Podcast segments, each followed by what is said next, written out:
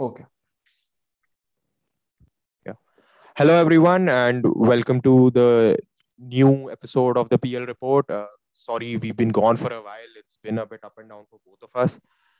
For me, me mainly because I've been uh, I'm planning to move, and uh, Aayush has been moving, and now he's acclimatizing to college. So it's been a yeah. it's been a it's been a busy few weeks for both of us, and uh, yeah so we're back now and uh, we're hoping that we'll be more consistent from now i don't want to make any guarantees because we've we've said this before that we'll try and be more consistent and it hasn't worked like due to circumstances and uh, so we've missed a lot of pl action i'm not we have missed last... a lot of football yeah we haven't discussed no like things uh, yeah. we have been watching it. We just haven't. Yeah, no, missed like in the sense no that as a podcast, yeah. we missed a lot of football. Like, yeah, the way you were implying it. So, yeah. Yeah. So but... I don't think we spoke about Ronaldo's transfer to United in last one. We thought yeah, it was going uh, to happen to Man City.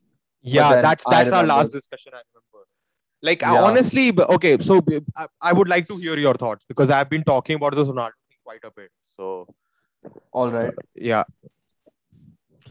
I think as of now, we all know what he was brought in for. He was brought in for the goals and the consistency and everything. You know, whether yeah. Manchester United play well week in or week out, it doesn't matter. Ronaldo will be there scoring.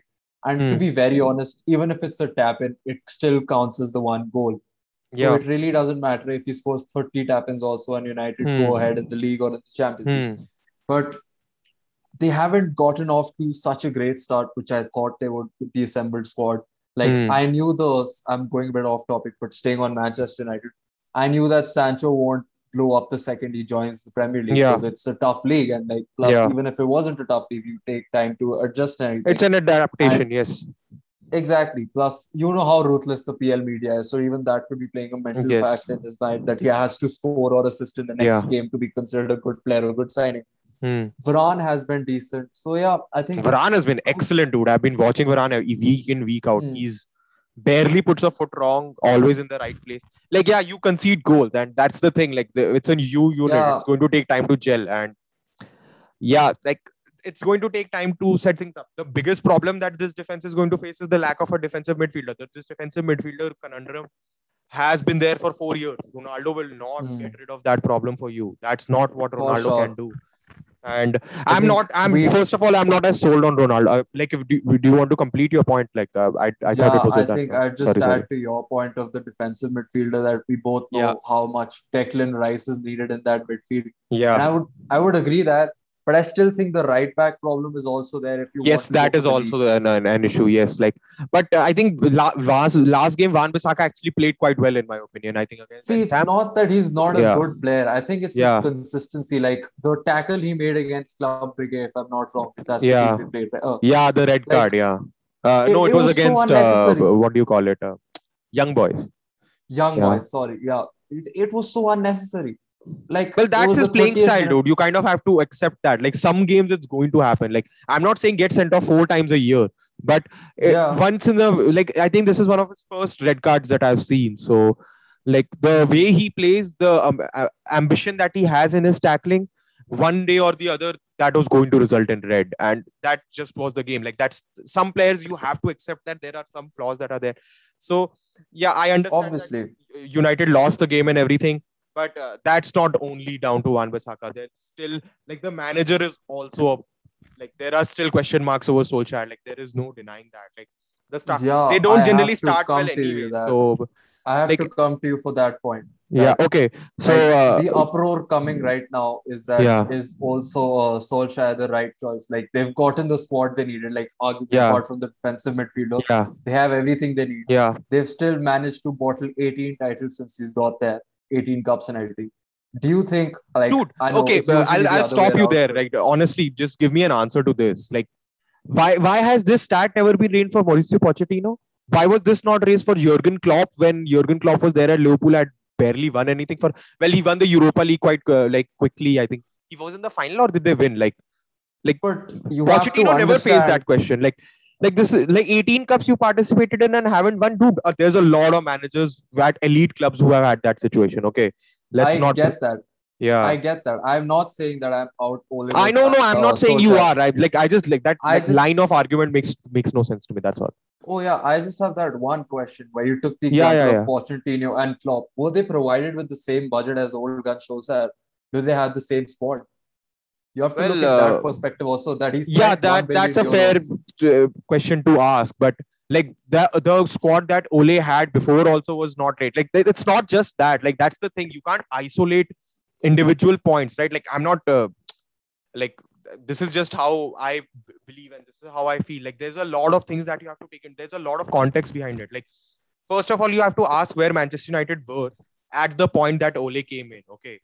Hmm. And as a fan of the club, it looked really bad. It looked really weird. It looked really like the players were very disjointed and it felt very, uh, there was a gap in uh, what they want to do and what this club ha- should have the ambition to do and what they were actually doing.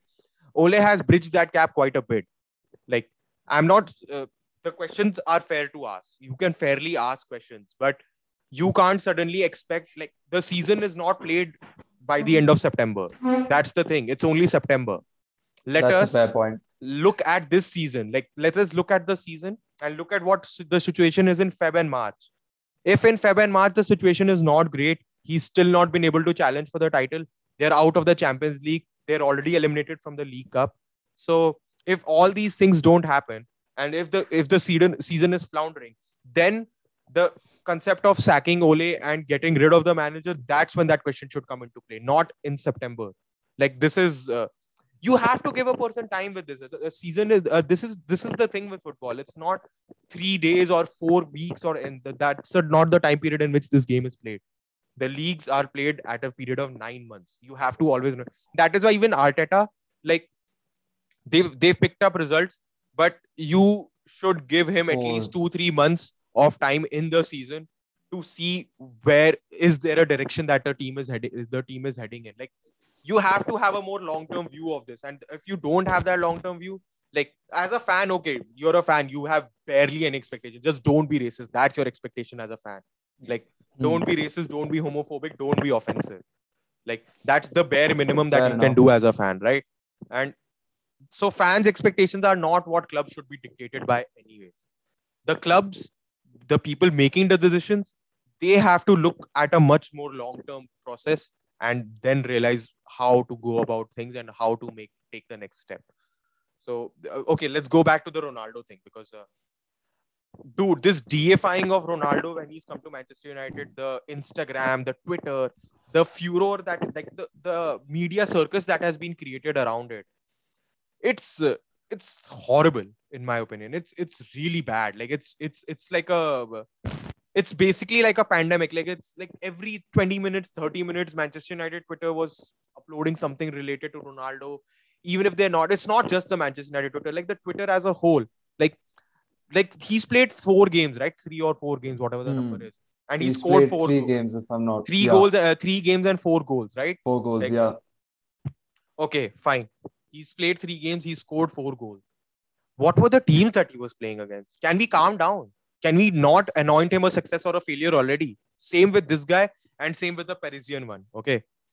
Please stop on like making decisions based on four games. It's four games three four games like what is going on? Like and another thing that i have a problem with the ronaldo discussion is the uh, rape allegations against him. Like with a person Oh, with such a damn. checkered history like th- there is such a problem here an isolated incident that's such a problem and you are like people are like even the way the manager is talking about him like he's such a great human being and stuff like that. Dude like like just because you were able to find a loophole around the thing i'm not saying he did it. I'm not saying. Yeah, that's the only reason why I haven't spoken about it anywhere because we don't know what actually happened. So no i'm not, going to pretend it happened whether it happened or whether i know it happened or it didn't happen. But at least address the fact that this is in his past. Let's not at least just completely blind it okay let's not Hmm. pretend that that does not exist like ronaldo will try to hide it fair enough because it's it's disparaging to his reputation and there's a lot of money for a lot of people at stake but at Hmm. least give context to the situation like a lot of podcasts and people who have been discussing this at least give that information like give that important like you have to I am not saying whether he did it or not. That is not Hmm. none of my business, and there is no way for me to know. But at least let's address the elephant in the room. At least address it, because like if if imagine if something like that had happened with me, which is basically like almost all women in the world. Like there is at least a Hmm. 45% population who has faced some form of the other of some sort of abuse or some sort of incident like this. Pretty sure it's something more, but yeah.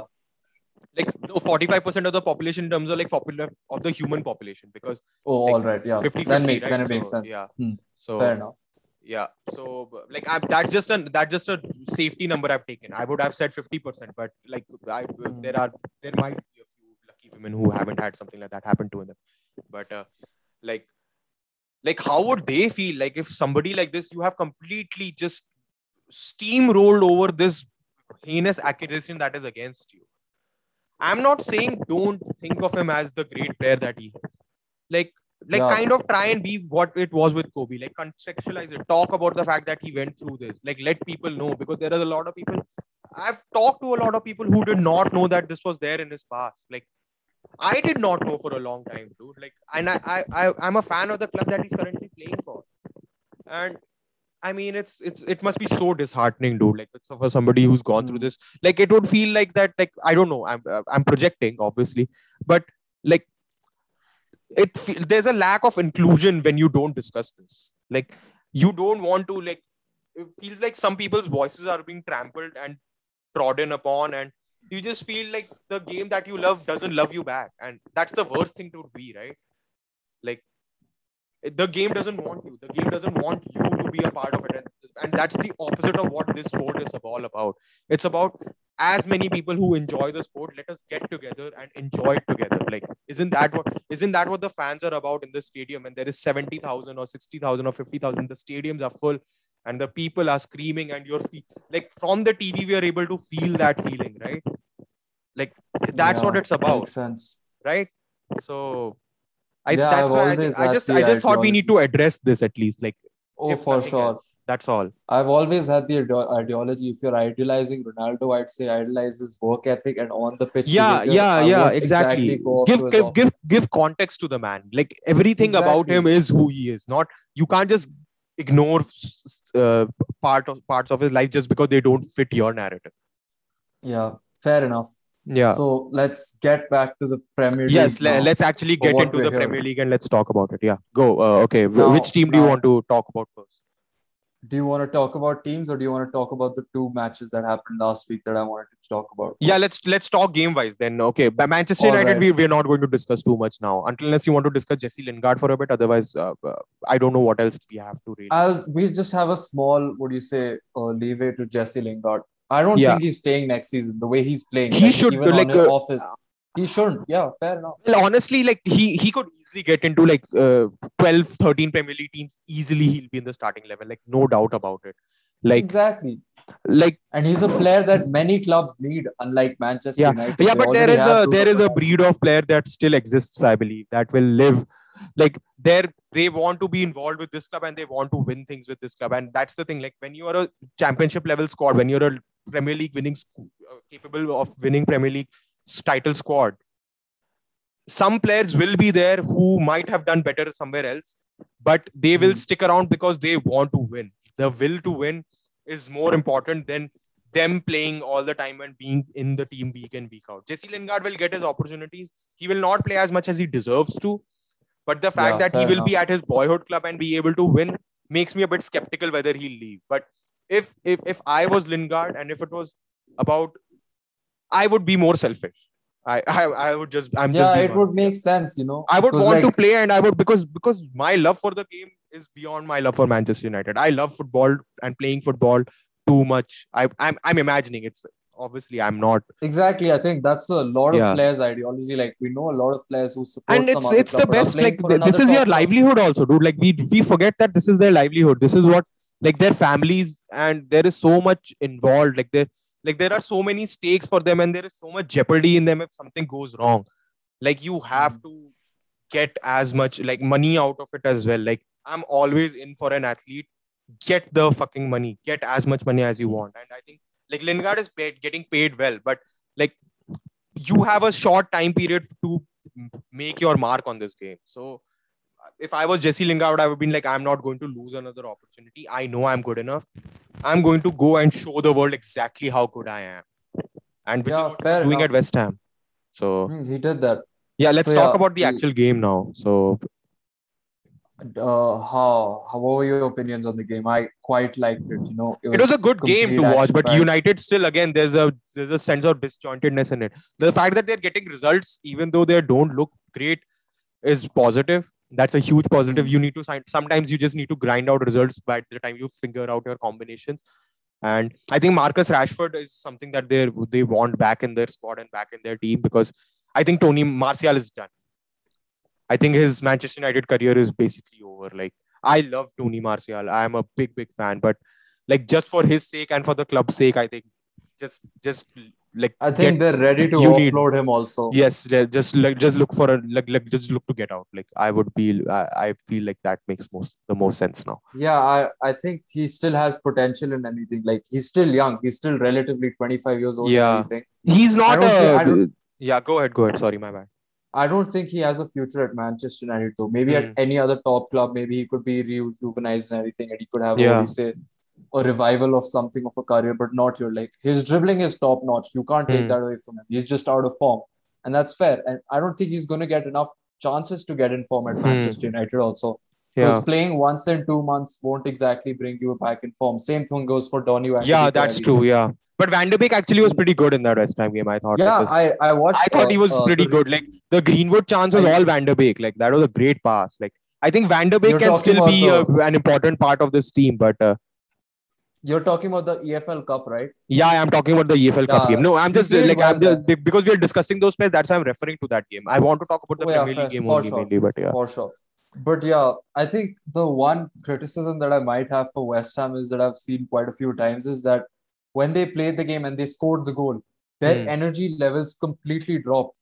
And they let Manchester United get back in the game very easily. Like Manchester United. yeah, I guess so. Well, it was a five, se- six like uh, in in this particular game, like the, the squads are there's a difference between the squads, and uh, I thought West Ham held out pretty well, and like Manchester United looked better than the like the Wolves game, for example. The Wolves game they were absolutely second Oh, best yeah. for that game. I think and they look better here. Van Bissaka, Van Bissaka saved them a lot of times in that game Yeah. Wolves. Even against Hmm. uh, West Ham, also Van Bissaka had a great block. I think Vas- uh, Varane and uh, West uh, Van Bissaka were there together, and they Oh a yeah, no, block. but like And Manchester penalty. United as a as a unit also performed well, unlike the Wolves game where it was Oh yeah, they were be- they weren't great. Like they were better. Like I would say. Yeah, they and were they were better. they were lucky as well bec- because of the penalty and everything like uh, that could have gone really badly and they would have dropped points from an almost like oh from yeah, a I would lucky have position never like thought De Gea was gonna save a penalty. oh no Like, no i was not Seeing expecting it his at all track record, I wouldn't Oh, bet yeah. my life on him saving that. You know, it's just Yeah. not there. well yeah But, yeah. honestly i think uh, saving a penalty like uh, there's a lot of luck involved so you can have bad luck Yeah, that's there. and but it's not his strong suit like he's he's had an excellent season so far like he's he's been uh, Yeah, I have. I think he's actually been United's best player till now. If you really ask me, like I think Pogba might rival him, but I That's a think De is in the list for the best player that United have had this season. Like Varane, I think would be a good rival as well. Like Varane has had a good team. Like that's the thing. Individual performances have been pretty good, but the thing is that the t- Hmm. unit is a bit disjointed till now. I think they'll need a bit more time, like to get used to Ronaldo and try and figure. Like Ole is also a bit like off the fly kind of a manager, also, right? Like he doesn't have tactical nous and he's not got a playing philosophy that he wants to employ. So I think that's why uh, they will take time Well, to figure yeah. these things out if if it's going to Well, work. I well, Yeah. I agree with you, and I think I I might have missed to address this point. You said before they've been grinding out results, and that's the Hmm. difference between top four contenders and title contenders. Hmm. Title contenders know how to grind out results. Like even if Man City might not have been the best team each and every game when they get 98 points, they Hmm. still grinded out results. Like especially that Kompany goal they got against Leicester. Yeah, the City, Leicester one. Yeah, won them the league. Exactly. Like yeah. it was nil nil, but you know it's a bit of luck and grinding out the results that work. Hmm. Talking about Manchester City, Yeah, go ahead. they've like I think Ferran Torres is being uh, reinvigorated as a striker. If Yeah, I'm we've talked about this a bit. Like Ferran Torres was looking very interesting and that. Like uh, I think I think Sterling also they'll try and use in that role. I have a feeling. So I think Yeah. the they've already done it. I think a that couple of times. Have you Yeah, watched a lot of City games this year? I have barely watched I've Manchester watched a, City f- play. I've watched a few. I didn't watch Okay. the Champions League game, which I watched the highlights and everything. They were good in that game, but like you know Hmm. the defensive problems they had and everything. Yeah. I really like Gabriel Jesus this season. Whenever yeah, I've we've talked about this. Like you weren't very sold on it. Like I told you, he can become that right winger thing. That they they they are looking at I him wasn't sold genuine option. before, Yeah. but I can see him now. He's giving Mahrez a run for his money. I've Yeah. barely seen Mahrez start because of. Yeah. He's been exceptional, yeah. and that's Yeah, actually that's the good thing. like, uh, uh, okay, uh, we're talking about the biggest difference between Gabriel Jesus and almost anybody on that pitch, like in the who can play in that particular role, is right. Gabriel Jesus will run his socks off for you. That is the thing that I've always Oh, liked yeah, about Jesus. sure. Like, he's so good at pressing. Like the numbers also, right? Dude, the attacking pressures that he creates, like the pressures uh, that he's doing, like the amount of legwork that he's doing as an attacker it is it is much much higher than almost any other forward in the, the, uh, like the number is quite ridiculous like in, compared to any other man city player. He's got like almost double the touches or something. I'm not 100 I'm, they, they don't take this for as uh, i'm not Oh, 100% yeah, sure on the number but the numbers the number statistics suggest that gabriel jesus is very very firmino like like he'll do the running he'll do the legwork he'll put in that defensive shift for you and uh, even as an attacker like the he can get off the back of the uh, defensive line and he can make in those runs. Like his runs aren't towards goal they're more towards the wing where he can uh, try and get in and he's got reasonable dribbling ability also. There's a lot of positives about jesus but the thing yeah, I is that think dribbling never been a clear-cut one of his striker striker. like Exactly. he's never been he's more of a hybrid player. And i think that's what the thing is. You have to kind of play around with what you can do with gabriel jesus to find the perfect role and to find the perfect system. And that's what the pep thing is. Like quite a lot of people were very hesitant on whether pep guardiola will figure out how to play with cristiano ronaldo. I think if pep, ronaldo had gone to man city i think man city would have found a way because i think pep guardiola is that good. He would have found a I don't think they would have been stopped then. Like I think the only missing part they still have, like correct me if I'm wrong. Like it could have gone manage to win disastrously long also but i think like it, it that, that is always a possibility but i think Yeah, pep would have figured something out how to how to implement ronaldo into in and around his team to get the best and maximize what they have and when you have that group of players the maximum that you could get out of it like man city would be champions league favorites instantaneously Oh, obviously. And I think the only reason, like, even though they might win two, three games 5 0, 6 0, Hmm. they'll absolutely thrash their games. But when it's not their day, they need a striker who can finish yes you need you need to yeah like what united got with ronaldo united ronaldo has basically like Exactly.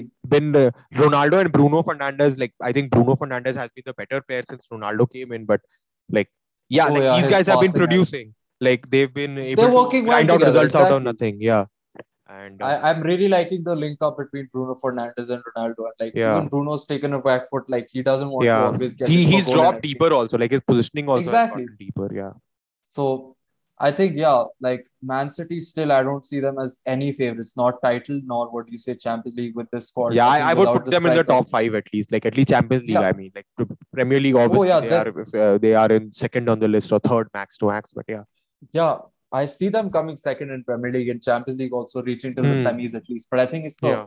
final edge that they require. The final piece is still yeah, the final. Yeah, no, no. which I understand what you're like. Yeah, and I, I, I agree. Like, with you there. I think Jack Grealish could still do that for them though, because he's been good. Are you sure about that? He's been good, but Well, still that's the thing. Like, the- the- are you funny? them. Funnily enough, that's the thing with these games. Like with these things, like the difference maker games are few, right? Like these games Yeah. against, like Leipzig, also, I think they they are just a better team than Leipzig, and Leipzig themselves are in a huge transition period. So Leipzig Yeah, isn't exactly. exactly a benchmark team for them to figure out. Oh, okay, this is what we can do this season. The benchmark games are going to come, and when those benchmark games come, that's when we will find out whether this Man City side is up for it and is going to be Premier League champions or not. So, Premier League think they have champions a and game Champions League against winners. PSG right now. I think next week or this week. Yeah, that would Champions be uh, even that. I'm That not be 100 percent sure on a benchmark because, like, I think Champions League Oh, yeah. benchmarks. Uh, uh, don't Champions League benchmarks will be the there form. on in the Champions League only. Like when you play those teams at the L knockout levels. Yeah, I don't think PSG are at their best level right now. Yeah, exactly. Messi is That- not yeah, that's kind of the point I was trying to come to, and I kind of lost. Yeah, makes sense. Yeah, yeah, makes you're sense. right. Yeah. Makes sense. Yeah. So let's talk for another team. I think we should just skip the matches and maybe recover. Yeah, let's just talk a bit about the team because we've got like three, four Yeah. weeks of backlog. So let's just talk about the team. So Exactly. So okay, let's, let's talk a bit about Chelsea. Honestly, I think yeah, Chelsea Yeah, we need exactly. to. Oh, What are your well, thoughts? I, I'd like you to start. And oh my god, I've Well, been impressed from Big Rom has basically made this side uh, impenetrable almost. Like I think Aston Villa in the League Cup was the last result where they actually kind of looked. I didn't watch the game. I was watching the United one instead. But uh, Same.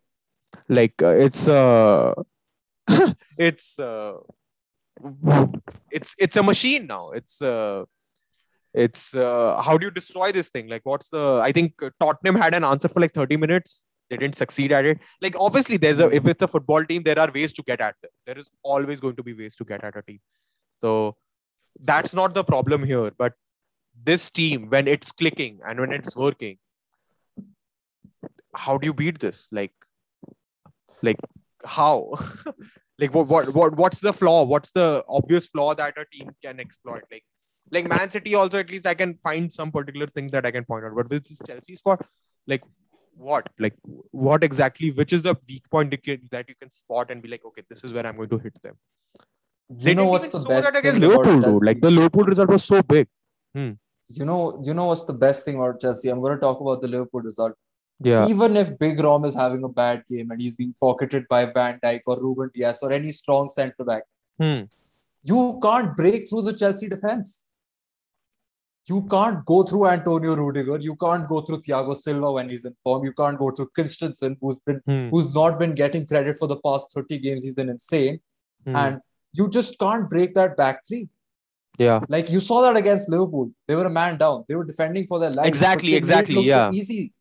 Yeah. Like they okay, held on and okay, they were held on pretty well and and the funny thing is that uh, i think now that they've got saul in and now that they have that midfield like the four is there Oh, right? don't get me started on that midfield four. that that like, there there is so much you can do with that there is so many different ways you can go like the way they did like the timo werner and romelu lukaku thing that i think we we've discussed this right like i wanted them Yeah. to play in tandem and in a combination that thing Hmm. becomes much easier to execute now that Saul is in the picture because if nothing else, if Kovacic, for example, gets injured, like Kante has been injured, you can fiddle around and still play three players. Like you can still play three. You still have three options. Like three four three is your normal setup, but for some particular Yeah. games when you're trying to do something specific, you can switch they to a three five two as well. You have that flexibility to go for a three five two, play the Conte thing. Like Mount, you can sometimes you can drop off like or something like you can have a Kai Havertz Yeah, and think- play a bit. Like you can you can do so much more with that. Now they have that flexibility there. Like and uh, Kovacic has looked great. Like Kovacic has genuinely looked great. Like I've always liked him. It's his work rate and everything. It's just Yeah. impeccable. You Yeah, can play like- him once his- in a uh, month also, his and he'll put a ability to pick up pass is something that is very helpful to them now. Like because like Jorginho can spread the ball, but Jorginho can't is not incisive with the through ball and stuff like that. Is, that's not that's not the primary role. His primarily a part. That's of not game. his job. Yeah, fair he can enough. do something like that, but he's not he's not the best at it. Kovacic is much better at that, like playing through the lines, especially with Lukaku there. And uh, you talked about how Lukaku can't be uh, uh, Lukaku getting pocketed. Lukaku cannot Yeah. be pocketed because of Lukaku's link up play. Like if Lukaku is not Yeah, able to get beyond the defender and not beat the defender, then he can drop back also. That's the flexible. That is the difference between this Romelu Lukaku and the Romelu Lukaku we've seen before. This Romelu Lukaku can do almost everything you want him to do. He's- Remember the Arsenal game, the way he was linking up. That's the thing that was frustrating Arsenal the most because he was able to drop back a lot, and Pablo Mari did not know how to track this guy because he was so fluid and he was playing in so many different areas. So the versatility that Romelu Lukaku has brought to the table as a striker, now this Chelsea team looks insane. Like even if the game think- he's not impacted by scoring, he is a great option to have, and he's doing really well for you. Go ahead. I think I think Chelsea might actually beat or level their 15 goals conceded in a Premier League this season. They have a very good chance Yeah. with how it's looking. I have a feeling there's a freak people- result that will ruin that thing for them. Like there's a three-one or a four-one or something like that, like where they lose. I And yeah, I would like have seen it that just happens nowadays. It's it's, it's harder to do in the Premier League anymore. Like those the the Oh, game is played very differently. Like there uh, there are teams that will attack and like you can have bad days. Like like the, the like the Man City Centurions thing. That's such an impressive thing because the quality of the sides is much better now than it was 10 years ago or 15 years ago. The level of the teams is much much higher. So Yeah, actually pulling off something like the deep, like if they do it, they're basically one of the best teams of all time. Easily one of the yeah, best teams of all time in with the Premier League. for sure. Plus, their squad depth is ridiculous. Like City have Yeah. a squad depth, and then Chelsea have a squad depth too. Like I'm not sure which one's better if you like compare it. Yeah, that's a like, yeah yeah. It's it's actually really hard. Like if you really think like about it, I agree with you. Yeah.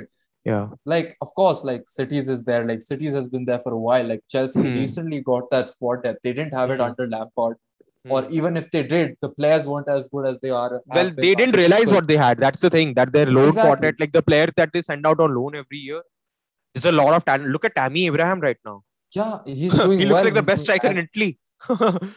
And the best part is Chelsea did what they did best and they put a buyback clause. They don't mind spending 80 million down the years.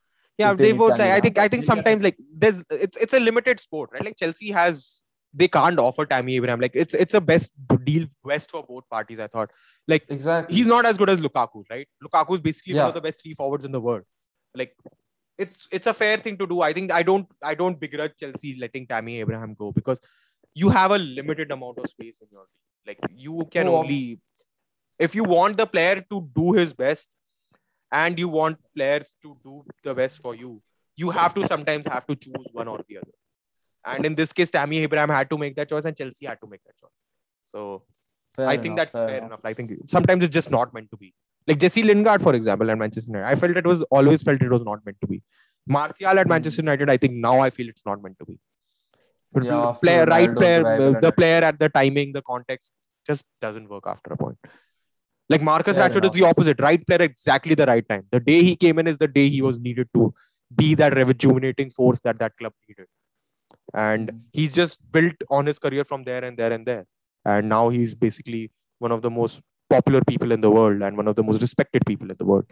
So Yes. Let's move on from Chelsea. I think we all are in agreement. le- that- le- let's talk about Liverpool. Let's let's go to let's Yeah. go to uh, my favorite manager and let's go to uh, oh, the the best team to watch. The like even the Crystal Palace game, dude. Did you watch the Crystal Palace game? No, I missed that game. It was it was really good to watch because like the fun thing about it was Crystal Palace were really good. And the result is a very flattering result for Liverpool. It's not a 3 0. It, it, Crystal Palace did not deserve to lose that game 3 0. see, this is the thing that's pissing me off the most right now. Last year, Premier League, I used to watch each and every game I could. I could. Yeah. But now they're playing four to five games at the same time. How am I supposed to watch? any- no but that's a very together? fair thing to do honestly like that's like that's the thing i use like you don't have to restrict yourself to just premier league football at that time watch bundesliga bundesliga best fixtures are actually they turn up at 3 in the on a saturday like that's what i started doing i, I, I i'm trying to follow bayer leverkusen more because i No, but watched it's one not game that. It's Insane. the 7:30 fixture for me, which is which is five matches of the top teams that I can't. yeah i know no same that, the, the, that's the i'm in dublin right so uh, forgive me for the mistake there the 7.30 thing is 3 o'clock for me so Oh, all right, all right. the, the timing is the same the timing is exactly the same okay. The we are talking about the same fixtures, the different time zones. So that the, the thing with that is you have to like it's it's very important for that thing to exist also. And I don't like the fact that you have to watch all 10 games of the season. Like you pick and choose like the fact that it it puts a load off you because otherwise it becomes a It's chore after that a point Yeah, like I understand you you're, to watch you you 10 want to watch all the games, but it's not healthy for you to be watching all the games anyways. Like maybe watch something else, that. watch some other things. Like it's it's a I, I don't mind that being the way it's being telecasted. Like the during the pandemic, because it used to be a huge headache. Like you're basically watching football all the time. And that's not and something I see, see, that's the thing. That's the Yeah. thing. Uh, you can have the option to not watch, right? Right now, I Yeah. can't have the option. Like, even if you have 10 games throughout the day, you have the option to watch two or three. I don't have that option anymore. I can only watch two to three because five are taking at one place. Okay, fine. Maybe I can put one on my laptop. dude you, your complaint is such a like it's such a it's such an uh, you'll realize because in england in uk for me i only have the option of the one game out of the five to watch and in the uk you don't even have that option saturday three o'clock is the blackout time you're not supposed to be telecasting games uh, on air at in that time slot because they want you to go and watch local teams and actually go out and do like there is this the, the blackout ruling is there. So All you right. actually have the option of watching all five games which i don't. I have to choose the one that they're telecasting on premier sport i have to just i have just one game to watch. That is why i was watching liverpool versus crystal palace. But that's the game they gave me to watch. So but- fair enough. and i i personally agree like i think that that's the thing like you don't have to like if you can't watch five games at that time like so you can pick and choose one of the five. Like you pick and choose okay this week i'll watch liverpool this week i'll watch chelsea. Like you don't have to like keep up with the arsenal game because that's the club you support. But like Yeah, watching that's all the games you because it's a long season so you have to pace yourself. Like right now you can be excited. And and i think the dif- that's the difference between us. You're still like 18 19 like you're, you're yeah, still maybe young. it's the that I that's a huge factor because I've been for three four years. I've been involved in this for a for a, a longer time than you have, right? Like been watching every Exactly, day and exactly. understanding and like because your brain grows up as you grow up as well, right? So after a certain point, I I'm I'm I personally feel really glad that this thing exists, that they play five games at a time, so that my whole day is not just watching football. I can do other things. I can like the the load is not as much, and I don't have to like I don't watch that much football anyways. Like I'll watch. I if I feel like it, I watch because last year though I couldn't watch because there was no fan and it was really irritating to watch sometimes. But uh, Hmm. now I watch like four or five games a, a weekend, and I'm pretty happy because I'm watching it, and then I'm actually able to infer information from it and try and understand something from it. So Fair enough. Fair enough. yeah, Getting back to Liverpool now, yeah, I think Van Dijk was the key for them being title contenders. Like I don't see them like maybe they might Yeah, fall apart. he has like been. they have a few injuries, like everything. You know, like if Sadio Mane has been in form, if he if he drops out or something, Hmm. or a Salah gets injured, I think yeah. The squad out of the rotation thing is always going to be an issue with this Liverpool squad. Exactly. But See, uh, that's the thing. Like, I don't see them making it through the end with the same squad. I see. I can see a lot of injuries coming in. I I don't. yeah, but I think the rotation pieces that they had, like uh, Harvey Elliott, looked really good before the injury. I think that's But the thing. Like they they, the they point, have uh, they had plans. Like they had like last year was such an anomaly because like everything got fucked for them. They they lost so Oh, many yeah. players due to injury and it was so inconsistent. So I think this year even like a couple of injuries they can deal with. But the thing is, yeah, like the Van Dijk injury or It's a couple like of injuries for the title. Well, game, every every not- team has that, right? If, they, if, tell me one thing that will able be able to live without, like if Kevin De Bruyne, if he's gone for like six months suddenly, and if I tell you that uh, Ruben Dias is also gone for six months, this Man City team will not look the same. They might be able to figure it out. I'm not going to say that they won't be able to figure it out, but if like there's a there's a lot of psychological mentality, there's a lot of things going on with these injuries. So I think last year the Liverpool thing, yeah, it was a it was an anomaly. It was a freak freak incident. I think so. That is why I think taking it too much as a Liverpool having a problem with squad depth and something like that, I think it's a bit too. And Konate, I thought looked pretty good. So they've they've gotten a Yeah, reasonable signing there. decent.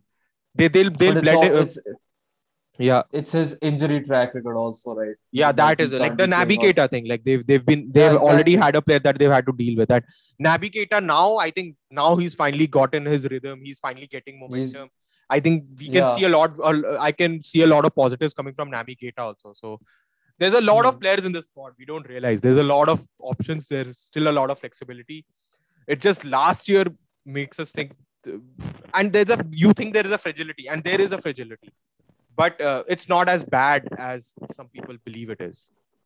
Yeah, I mean it's not gonna like completely take them off to tenth or something. I still I still very much think they'll be in the top four race. I think No, no, no. that- The top four is not their game. They want to be title challengers. This is this, Oh, this is the si- this is the peak of their squad. Like this, this Oh, squad is get only the next couple of years. This is only going to get worse until unless you reinforce. Okay, so I obviously take advantage there. of I that. think, like yeah, I just think that the Hmm. only problem is that Man City and Chelsea have more depth. They're Yes, also in the yes, almost yes. same yeah, they are form. playing against two insane squads. Which Exactly. Liverpool It's doesn't not- have the money to make that squad. Like you just don't have the money, or you don't have the right uh, pieces in place to actually warrant that kind of a squad. It just can't happen. Like like for Manchester Fair United, enough. Manchester United can't get rotation players in every position at the level that Chelsea and Man City have, because first of all, the owners won't do it. Second of all, your current manager doesn't warrant that kind of pedigree that people will go and be second option and be like, yeah, I'm satisfied with this because this guy knows what he's doing. That's not the case with Ole. That's not the case. Hmm. He's not Pep. He is not Pochettino. He is not Klopp, and he's not too Tuchel. So Fair enough. Fair enough.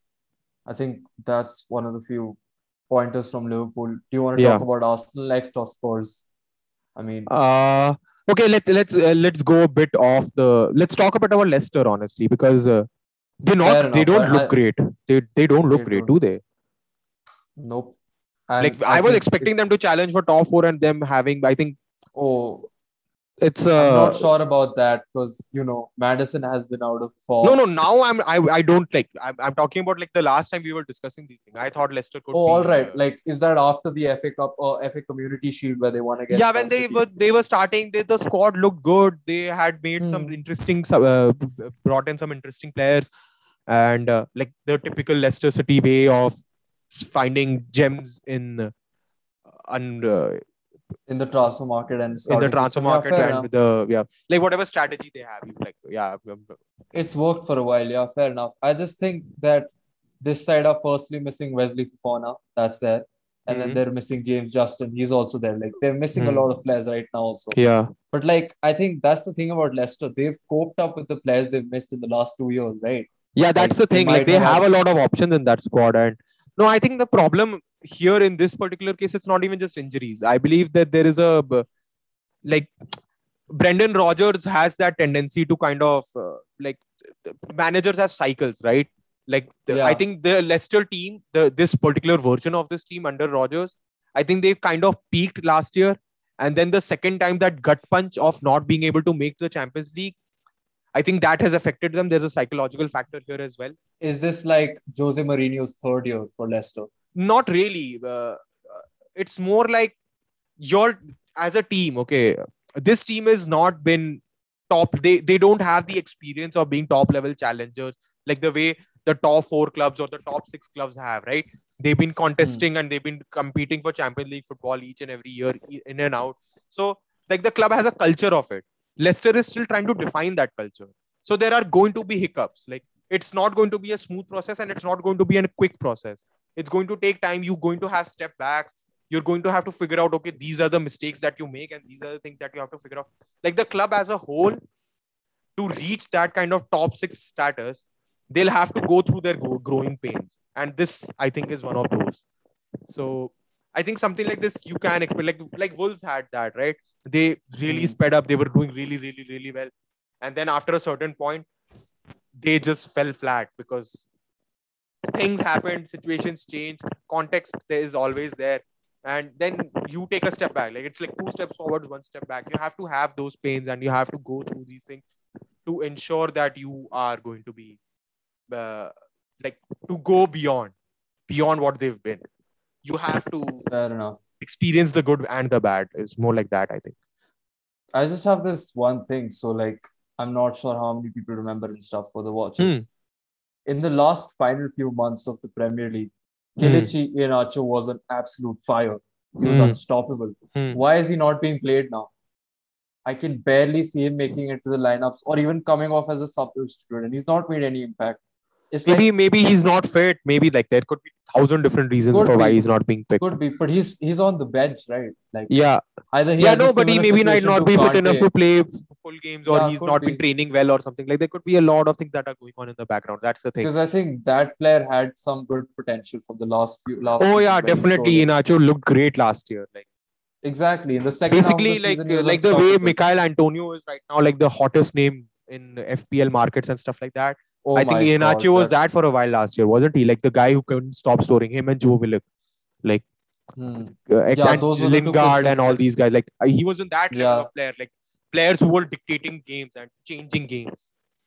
He's Yeah, not doing that, that clearly. So there is Exactly, something going that's on. something that's, the thing. It's still September. also. Let's let's wait. Let's let's let's see how this evolves. Let's see how this goes. Maybe Leicester are Hmm. able to find their formula and find. That's the thing. Like every season and a new season, you have to. It's a new challenge. You have to figure out how to deal with each game, and it's a it's always a process. It's uh, it's not you're not starting from where you left off the previous season. You're actually starting from a new season. Like that's the thing. So you there's a reset. Yeah, that's there. a good thing. yeah. Maybe So- this is a good thing in hindsight, like unlike the Yeah. last two seasons where Leicester started off on a good start and ended Hmm. on a bad start. Maybe they could start off. Maybe on a they- bad yeah, start and yeah. end on a good. Exactly. yeah. They they're trying to figure something out and season. be more of a like grind out games more because I think uh, Leicester when they're good they're good but when the plan kind of fails they they've fallen flat on their face and we've seen them fall flat on their face multiple times in the last couple of years because they have not been able to make Champions League from positions they should have. So Hmm. yeah, that's the thing. Like it's a, you have to give these things a season. And uh, okay, Moving on to the next team, which everyone Yeah. had been skeptical of last season, Hmm. but I still thought they were much better than they were placed. Brighton have been amazing, and you can't take that away from them. yeah, Brighton Like, have had the opposite of what they were having last season, right? At least statistically speaking, like Hmm. this year their xg numbers like they- they've looked good they've been pretty good i haven't watched them much this year honestly but uh, They're outperforming their XG. they're like, outperforming their xg the statistics are very impressive the game results also Hmm. they've grinded out results from where they might have not gotten full points like the Yeah, the uh, It's been a good Trossard start. 88th minute goal that he scored like that was a game they might not should not have won honestly speaking. I think against wolves only. I'm not 100% sure but yeah. I'm not sure if it was Wolves, but yeah, you know, like, they've, they they the they are like fourth in the table or fifth in the table so they are doing Yeah. great like they obviously. I think uh, maybe this is the season where uh, the like i've i've, I've always not side, thought I've. I've always thought that graham potter is not as good as people think that he is and uh, i was very skeptical on him maybe he's going to prove me wrong this year maybe uh, this is just a good peak and they might come back down to normal come back down to earth they after a point beat Brentford 1 0. The yeah brentford yes 90th minute. Yeah. brentford is a team that i would love to discuss because oh, yeah, my even I would. I've seen their games. They've been amazing. Oh, It's especially that back it's line. the Atalanta feeling, dude. Oh my god, I loved it. Like the rotations when you start doing now, when you start rotating, like like Liverpool have smaller rotations. These guys Hmm. take rotation to a bit of a higher level. And Ivan Toney, like, wow, he's so good. He could do so much. Like he's so versatile. I think- he's so uh, I think impactful. Brentford scored four goals in the Wolves' first half only. Only two of them counted, but he was amazing. His link up Excellent. with Oh wow, what a player. He's so good to watch. Like I don't know if he's going to be able to maintain this. It's uh but It's very early on in the season to say and it. the, Yeah, the, exactly. the, the thing about him that is most impressive i found is that his willingness to move the ball and link up play and stuff like that i thought this guy's going to go go score as much as possible i hadn't seen brentford much before this year but the thing with ivan Hmm. toney is his decision making is great i'm a huge fan of how he makes his decisions like i've from what i've watched very interesting to watch the manager is great the way this side rotates. Like if you're playing rotational football, I'm automatically on your side. I just love what the, if the teams that do this kind of thing. That is why I started watching Leverkusen. They were doing rotations as well. That's why I love Atalanta because they do these things. Like when you're playing around with and, and like when you're um imply uh, im, like the, when you're trying to implement some fascinating football philosophies. I'm always into watch. Like Leeds are a great example of a team that yeah, do a lot of rotation. Leeds are one of the best teams to watch. Yeah, Like I don't even mind seeing them lose three 0 but they'll give their all. and it'll be a yeah. You, there, there, there is always fun fight to be had in these games. Yeah. exactly. Yeah, I think So, yeah, Brentford, also like most of the games you'll enjoy watching because they're trying to do something. Like just the fact that they're trying to do something that most teams are not capable of doing, that automatically just makes them a great thing to watch. Hmm. Another team which has had a pretty decent uh, start, bar- barring the Aston Villa result, Everton. They've surprised me. Like Yeah, I, I did not expect this. I did not expect this from him I did not expect. I thought they'll be stodgy and boring and uninteresting. Like I had no expectations of Andros Townsend. I've never really been a huge fan. Like, but he's he's got that penchant for a long range shoot shot and Oh, scoring he's- great goals. But I always thought that he's he's a bit overhyped. But he's he's doing well. I- he's he's been pretty good He's for them doing Everton. well. Demarai Gray has been great think- for them. I don't think Andre Townsend is like what a consistent player that they require. I think Demarai Gray has been great. Doucouré has Yeah. been exceptional. No, but and that's the thing. DCL before he came. Townsend doesn't have to be your goal scorer. He does a lot of things as well. Like he's doing a lot of the work. The work that you have to put in. That's the thing. That's the thing with Benitez and this team. They are willing to put in the yards. That is very, very important. Because of because they know what the financial situation with the team is. You couldn't reinvest much in it, especially with the Hamas thing completely falling off. With the Ancelotti thing, that uh, you would expect them to be reeling from the Ancelotti thing, but Benitez has picked up the pieces well, and that is something that he has shown that he has a skill to do. Because of with Newcastle, that's literally that was his job. Just pick up the pieces and make something bearable out of it. And that is why Yeah, Newcastle fans enough. loved him. Like he's just producing out of what he's the or the cards that he's been played, and he's doing really well till now. Let's see how it goes. Hmm, I think the Aston Villa result was like more of a blip. Like they didn't have Richard. Well, Leon Leon Bailey just destroyed them, didn't he? In the 20 minutes he was on the pitch. Yeah, And, exactly. and I think I think that, that is one of the games that when you feel right, like uh, we we didn't realize this before. Sometimes there are games, like at least I didn't realize this before. When the fans, that it's more than a 12th man. It's not just somebody who's pushing you on.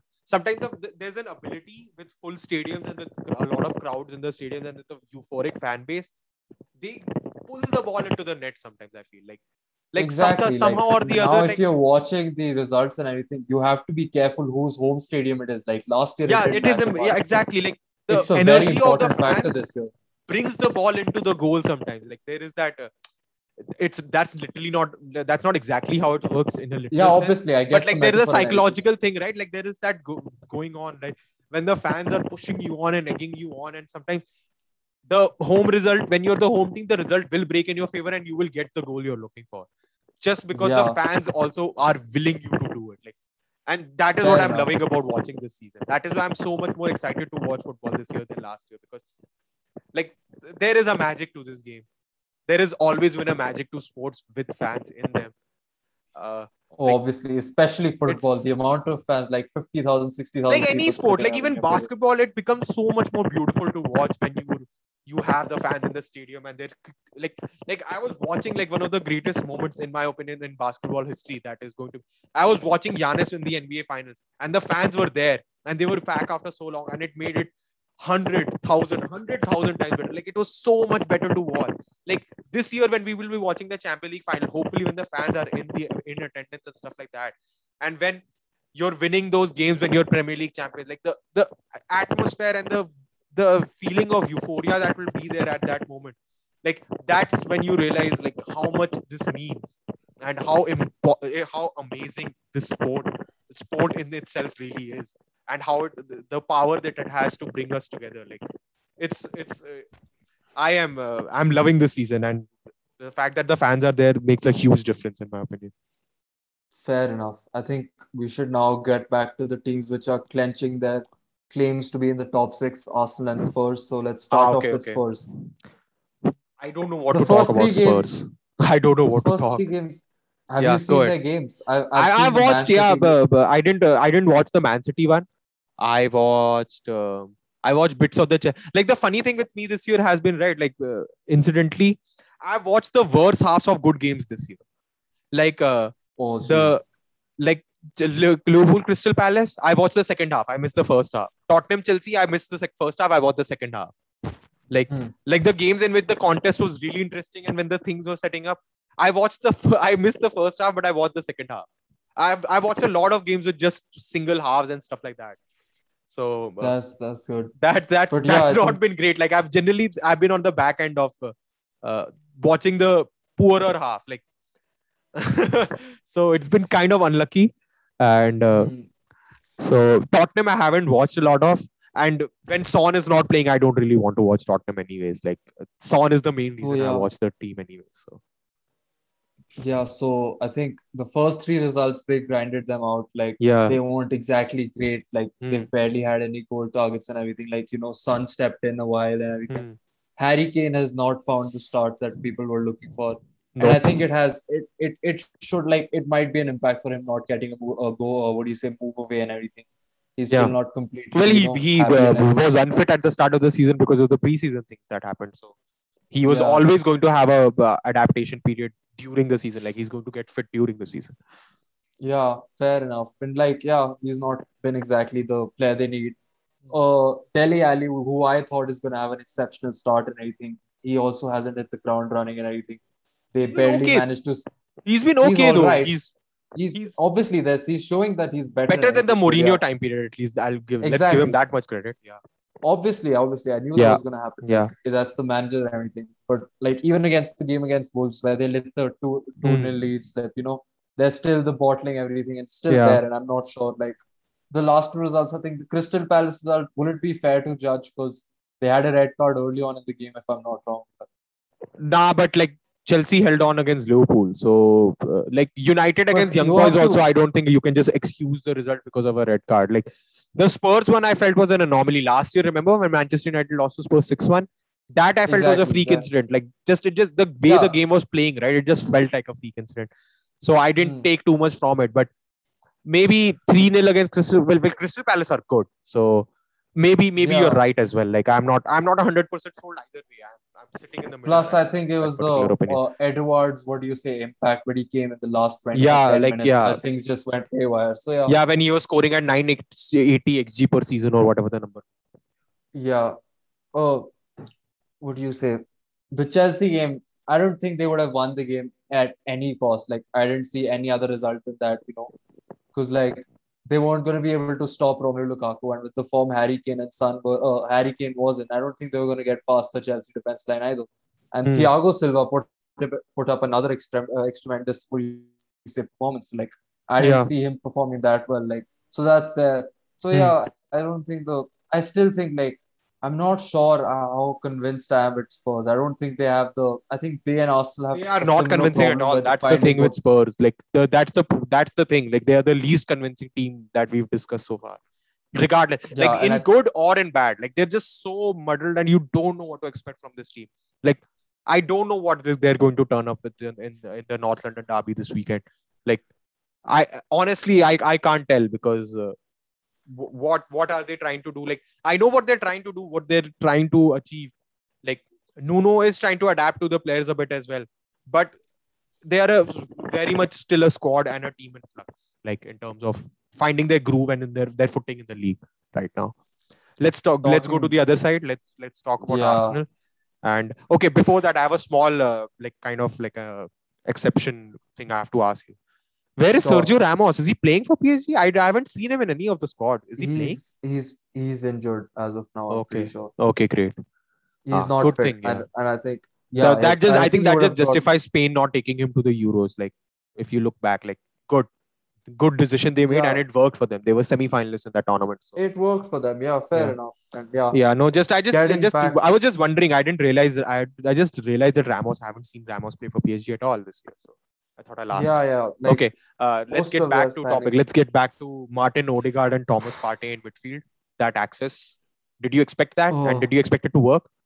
Do you still expect it to Uh, work? I mean, I think Thomas Partey is going to have a good season. I think he's also going to be the anchor of the team, as Mikel Arteta says.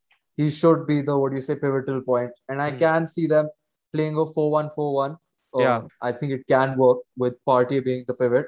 Honestly, I think uh, in big games also, do you really need to play Thomas Partey as a single anchor? Lokonga is pretty good. I thought he, I thought I liked whatever I've seen from him. I've liked but I liked a lot but I- what I saw from Guendouzi when he first came in. So yeah, I'm not Yeah, the see, greatest the judge of thing Arsenal is- midfielders. So Yeah, I guess I see that, but I think it wasn't that Guendouzi was never a good bad player or anything. It was his attitude problems that his he had. He's attitude became a huge pain. Yeah, He's I think that still well is a problem. If I'm not wrong. I, Hmm? He's still playing well there in France. yeah, but the attitude thing will always come back to bite It's him. the the attitude believe. play. It, it, it if he has to change come back. even the way he plays, you can see that there is something there. Like he gets Exactly. too wound up and he gets Hot-headed. Like, Exactly, that's there. But yeah, Odegaard I've liked since the start of the season. He's a signing which I anyways preferred over Maddison when I wrote my article also. Yeah. I thought it was Yeah, a better yeah. buy. And that actually worked out. Like Maddison hasn't been in form. And you know, he's one of those players who goes out of form and he zones out and anything. But yeah, Yeah, I think Exactly, it's just uh, he's just not been able to get himself fit. I think like it's just or maybe the Exactly. pandemic hell doesn't help. Like some players have been affected. Like that's the thing. Like these kinds of things we won't realize until a couple of years down the line when people will actually start talking about the pandemic in the past. It's still not in the past, right? So we don't know what experiences, what things people have gone through during the pandemic, and especially for footballers when you're so much in the limelight and like they, they, you're so isolated as a person, especially because like you can't go out in public and just chill normally. Like you can't just Plus- have your plus- normal life. fair So- enough. Plus the thing is thing is which I like very much about Martin Odegaard is a Mhm. player on loan. Puts Yeah. his complete shift in the biggest game of our club, uh, like the North London derby.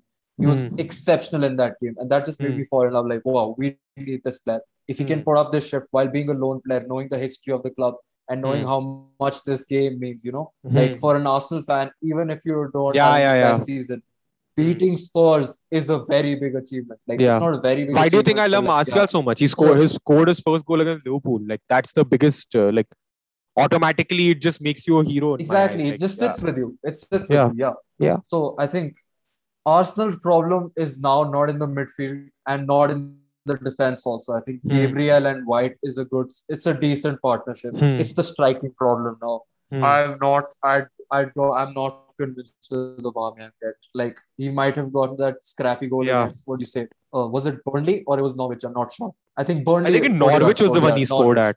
Norwich, I think he yeah. scored because I think You- Burnley was the free kick that Odegaard scored. No. Yeah, Burnley was the free kick. That was brilliant. Yeah. I think. Yeah. Uh, but in those two games, they've not looked convincing attacking wise. Like, okay, defensively, okay, Ramsdale has been great. Hmm. He's been vocal in the box. He's been a Hmm. monster. Everything. Okay. Gabriel and White is working also. Hmm. Aubameyang is not working. Hmm. And the worst part is they're not playing Lacazette. I think you uh, the game wasn't broadcasted. The Wimbledon was Arsenal. Lacazette was great, and Hmm. even throughout last season, it might. Yeah, not but the be thing is that Wimbledon also, so you have to take that with a grain of salt. Like, Oh yeah, obviously. I'm not Yeah. saying the Wimbledon is the result to take it from. I'm taking Hmm. it from the West no, Ham no, I results like and the Lacazette as well. I kind, I get what. His like, link uh, up play with the midfielders, he can drop back. You know, he can. He Mhm. has a good partnership with Emil Smith Rowe on the pitch with Saka and with Odegaard. They, they can pass around. Aubameyang sometimes zones out. Like either he's gonna have a great game where he scored two goals, or he'll have five touches throughout the game. If there's no in between, you won't ever like. Maybe in the recent games you've seen him put a slightly better shift than last time, but like Yeah, those- games, But those kinds of things are also like it depends on what environment you're in as well. Like Arsenal have been in flux for a long time. Like Aubameyang, like look, look at it from Aubameyang's perspective. He's like everything around me is. Like, why? What reason do I have to really care now? Like when me doing anything, like I'm talking about last season, not now. Like when everything Yeah. was going keep the mic, keep the mic closer. yeah uh, when everything was going downhill last year like everything is around you is burning and there's so much going on.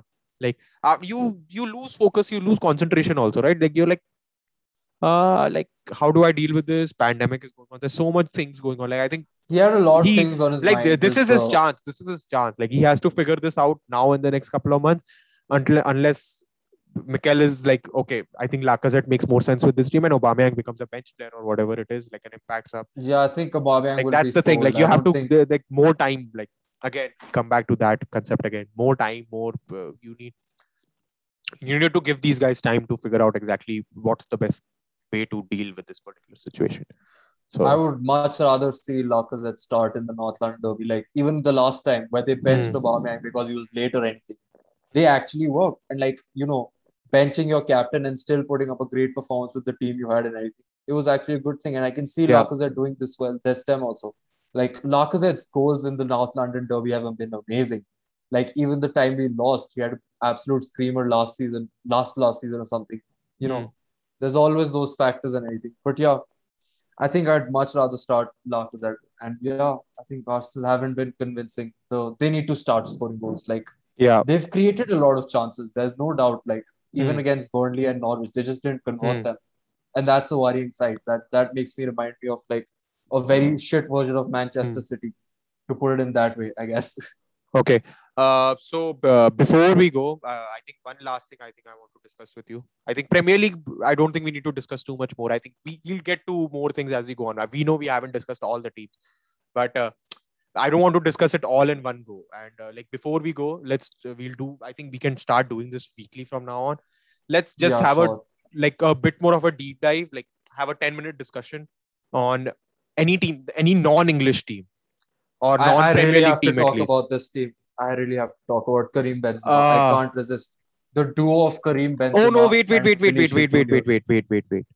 I was hoping we would do Barcelona today, but Oh yeah, you said Okay, that. Fair enough. fair okay, enough. but no, we can delay that because you're wearing the jersey also. So fair enough. Plus, plus, Uh, I think we'll do Barca next week then, More, Because I really want to talk much- about Barcelona, and uh, a- we'll we'll discuss Real Madrid instead. Then. Let's let's let's have a ten minute discussion on what Real Madrid are doing. So, comparatively, just to finish you and uh, finish your point and everything, yeah, Barcelona in a, a much of a what do you say cliffhanger everything. Yeah like there's a lot of things going on. That is why i want to discuss it. Like that is that is what's fascinating me about it. There are so many We strings that we can pull time. at right? You know? Like there are so We'll many different things that we have to discuss there that is i think that, that is why i'm saying that we we like that is why i think i i have i think we should do this weekly. Like have a deep Hmm. dive into a club.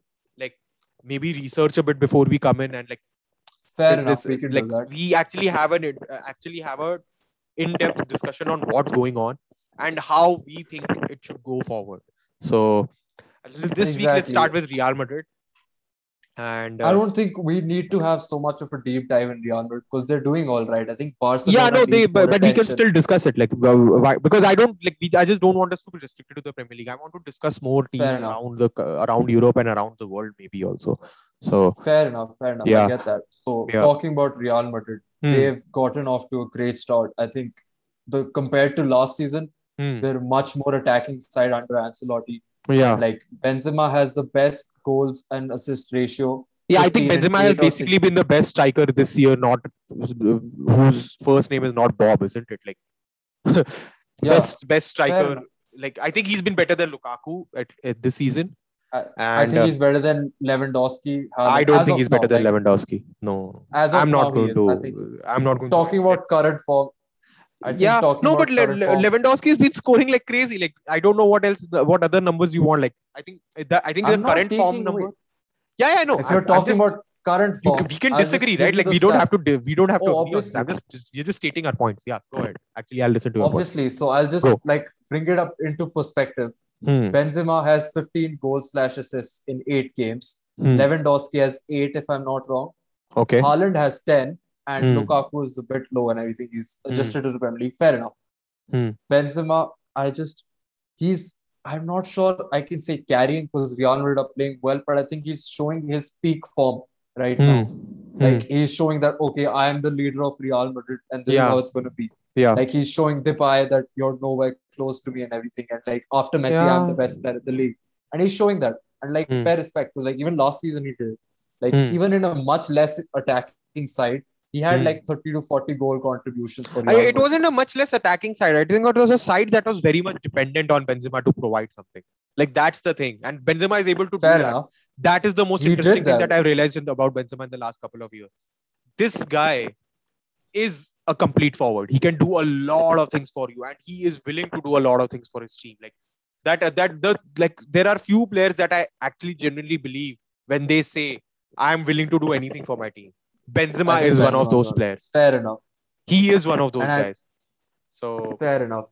go and ahead. I like- think one more surprise, like okay, I expected Benzema to be good this season. Mhm. Vinicius Junior, his Hmm. finishing has finally come back. Like I Hmm. won't say come back. I've never seen him be good finisher. He's a young player, dude. Young Brazilian Exactly. player trying to adapt to the biggest club in the world. Uh, yeah, that, Fair that enough, growing fair- pains are always going to be there. Go ahead. Yeah, obviously not taking anything away, but Hmm. he's already doubled his total goals from last year. Three, six, Hmm. right, five right now, if I'm not wrong, five or Yeah. six, one of them. He has an assist. He's been exceptional. I think that's a really good thing because, like you know, Benzema and uh, Vinicius Junior had that clash up last time out. That I swear on my mother's life, he's playing against us, and I Hmm. think he's actually picked that up, and the relationship has been fixed between those guys, which is a really good thing. But yeah, I think Eduardo Camavinga has had put has put up great performances for Real Madrid Yes. in the short. Like Yes. he's been great in the games Yeah. he's played. I think they're still like I spoke to a friend of mine who's a Real Madrid fan. I think they're still missing that Toni Kroos factor, like a leader and everything and stuff in the midfield. Yeah, this is a squad in transition, anyways. Like they were, uh, Hmm. like it's They're uh, trying to blend in with the old and the new ones. You know, like there's Vinicius yeah, Junior, I think yeah. No, I think they just they're side. just waiting for Mbappe. I think that that's what more it felt like. Like Benzema is dragging them to the title at this moment. I feel like this team is not. Uh. I'm not like just if you look at the players and the on, on paper squad, like Hmm. Real Madrid are not the best team on paper. Atletico Madrid are better on paper. Fair enough. Fair enough. But when you have a player like Benzema, who's won so much, like that's the thing. That's the difference between Real Madrid and Atletico. Atletico's psychology has always been an underdog. That's how Simeone Hmm. wants to function. He doesn't want the lead. He wants to be chasing. He wants to be hounding you. Like that's the the, the pack of dogs, pack of wolves mentality that you have, right? Like no people don't expect anything from us. They underestimate us, and then we go in for the kill. That's what we want to do. Real Madrid, on the other hand, and especially like players like Benzema and Modric and uh, and uh, who's the keeper, Courtois, and like these guys, like these guys who have won stuff and who have been winning stuff for a long time. they are more like they they are much more in control of the situation. They know Yeah, how to lead, enough. They know how to be on top, and they know how to get you to the end. They know how to get you past and get you to the end. That is why I think Real Madrid, at this moment, in my opinion, are favorites for La Liga. I, look- I agree with that. I think the only Yeah. problem that they might have is the defense, which might Yes, be- that is always going come to. back. It's it's them. it's a flawed squad. Yeah, it's a flawed squad. It is. It's not a perfect squad, obviously. Yeah. they're doing well, and if they not even a perfect form, squad. It's a genuinely flawed squad. Like this is not a Champions League winning squad. This squad cannot Oh, win the. Champions League, in my opinion. Like it will it will take an happening enormous stroke of like I I don't want to call it luck, luck but it's going to yeah, like it's going to be a very uh, the probability of it like the statistics if if i look at it the numbers like looking at how other teams are built the chance of this real madrid squad actually making it to the top are much lesser than most teams. When mbappe comes the situation changes. That's a different situation. The squad might Yeah, have the flaws think- but then they'll have two mercurial completely game changing players in their side fair enough. two is much better than one here. Like Luka Modric Yeah. is awesome, but Luka Modric as a game changer and completely like to change games, you need goals, right? You need people. Plus, can- he'll be what 36 next and year. yeah, the age and everything. Like there is so many factors. Like Toni Kroos is also old. play each and every game. Exactly. You can't yeah. expect these guys to, but that's the thing with the, having Carlo Ancelotti on board. Like he'll get the best out of the players that he's given. Like that's the thing with Carlo. I think that is why they brought him in because they knew it was a transition year, and who best to deal with a transition here than a player, a guy who's give him Already the cards you want. He'll get you something out of it. He'll give you a best case scenario out of it. That's just Fair how enough, the, fair the enough. coach functions. So And I think they do need a defender next year also because they will be getting Mbappe. well, they lost Varane. like- They basically lost one of the best centre back partnerships of the last decade, and obviously you're going to have to make uh, additions to it. Like the financial situation has been a problem. Like Real Madrid don't really have that money, and whatever money they had, they were saving up for Mbappe. And like, Hmm. yeah, that's a whole other complete nonsense discussion, which will just uh, blow my mind if we start having it. And uh, so, I just have this last question before we kind of end it today. Hmm, hmm. Do you think PSG was smart to ask for 200 million when Real Madrid were giving 180, Hmm. or was it a dumbass move? I thought PSG should have sold Mbappe. You thought so? I personally thought, yeah. I just mean, thought they I- could have done with like Messi, Neymar, and like build the squad. You can't build a squad around three players who are not going to give defense any you anything defensively. Man City, Chelsea, uh, Liverpool, Bayern Munich, Real Madrid, Juvent- uh, Juventus. I don't know. Uh, let's put them aside. Italy. Let's put them aside for Yeah. a bit. And like these teams are going to overrun you. These teams are going to destroy you if you don't have you have to really there's a going to be a very this is going to be a very challenging tactical setup for Pochettino. The manager is not I don't think the manager and the combination of players makes a lot of sense. Pochettino is a project manager. Pochettino is like Klopp. You can't give Klopp the the uh, uh, the stars of the world to build a team around. He's not a he's not a star maker. He's not a he's not a, uh, play, a manager who will collect a team of stars and make them brilliant. No, he needs players who will do particular jobs for him. Pochettino is the same way. You can't give him I- Messi and like I, the combinations don't make enough sense for Pochettino to like if Pochettino is capable of being a star maker, like making a group of stars uh, be their best, then maybe yes. But I don't think Pochettino is that guy. So yeah, go ahead. Fair enough. Plus, I think even I have a similar, what do you say, opinion that maybe on paper, It's Messi, 200 million, Mbappe, man. Fucking hell. Take 200 million. Why not? Like, for, I mean, yeah, I understand you have an infinite uh, well of uh, oil money coming into the club, and like, it's a joke, man. It's a fucking joke. I guess, I guess the point of your thinking behind them is that Mbappe is much more worth than 200 million to PSG for a year. Like, you know, like I get that, like maybe with Mbappe this year, they might have a better chance on paper. I don't know about that. I, I think they should have sold him. On That's the thing. Yeah. on paper, I On kind paper, of yeah. agree there because Yeah. if you think about it and like the way the Yeah, yeah, yeah. with Messi, Mbappe, Neymar, Hmm. I don't see. I see Messi and Neymar working together. That's been because we've seen that past- happen before. And with- Exactly. but the but the thing is, the third striker was very different to Mbappe. Very very different. A striker Hmm. who was willing to put in the hard yards. That's literally what Suarez is Exactly. best at. He's going to put in that Exactly. graft, and Neymar is willing to do it as well. Even uh, like and Messi now is just you can't expect him to do because He's Hmm. just not there physically anymore at that level. But he was Fair never a great like- defensive player anyway. So Oh yeah, it was not his work rate appreciated on the defensive end anyway. So yeah, I guess that's it for today. okay, you have but one last thing. Let's let's get back to Real Madrid and actually let's just finish this one off. Like uh, Fair enough. Yeah, uh, we were talking about uh, the The defense. squad, the, de- the not even the defense, like just just the squad in general. Like we, uh, yeah, I wanted to talk a bit about uh, the Atletico and Real Madrid, the battle there, like how it might, like how. Uh, because squad wise, Atletico are better. They have so many options. I think that's the problem with this year now. Atletico have too many options. Like with Griezmann also coming in, there are so like Joao Felix. What happened to Joao Felix, man? He's completely just like he's just like I've been always been uh, on the lookout for Joao Felix. Do well, please do well, do well. It's just not clicking by the looks of it right now. Um, so, and now that Griezmann has come in, there are so many options that they have. Like the Rodrigo de Paul transfer has been like bang on, perfect Oh, yeah, transfer to make, but they need that that that spark is not there. Suarez is not going to do what Suarez did last year. That's just not happening. Mm. Let's just be honest. They, honest. I think the hope is on Griezmann. Like if he picks up his form very left. yeah, said, I hope so, but yeah, I don't know. It's uh, I don't. I don't see know. I, I, like- I can't. I, I think Real Madrid are better suited to the Champions League, like to the uh, championship to win the league this year. I think Real Yeah, yeah, Madrid are in a much better position. I think Real Madrid I should think- actually be like, yeah, fuck the Champions League. After a point, we'll be like, yeah, we focus on the league more. Like, I think play even our Griezmann is. I think even Griezmann is past his prime, and I don't see him returning to anywhere close to the form he had. he's just thirty, man. That's so bad. Like, that's such a. We saw him at the World Cup. He was so good. He was so good. Hmm. And now, like three years on from that, like the He's suggestion that he's past his prime, prime, it's such a saddening thought. Like, isn't it? Like, just It is, it was but so you know, good. Yeah. like the two years at Barcelona, it it might have caused a lot of damage, and you Oh, have to agree with that. Definitely has caused a lot of damage. There is that's irrefutable. Like there is no like what has it it not damaged? Like the Barca, the Bartomeu end of the reign and everything.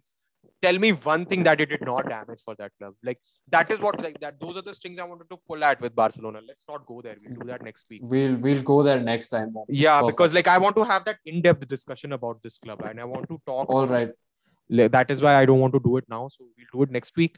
And on that note, on that miserable note for Antoine Griezmann, like let us uh, finish this and uh, please uh, fo- follow us on uh, Instagram, on Twitter, the PL Report Football page, and uh, follow us individually as well if you wish. Like I am not very active on social media anyway, so I don't know if it makes any sense for you to follow.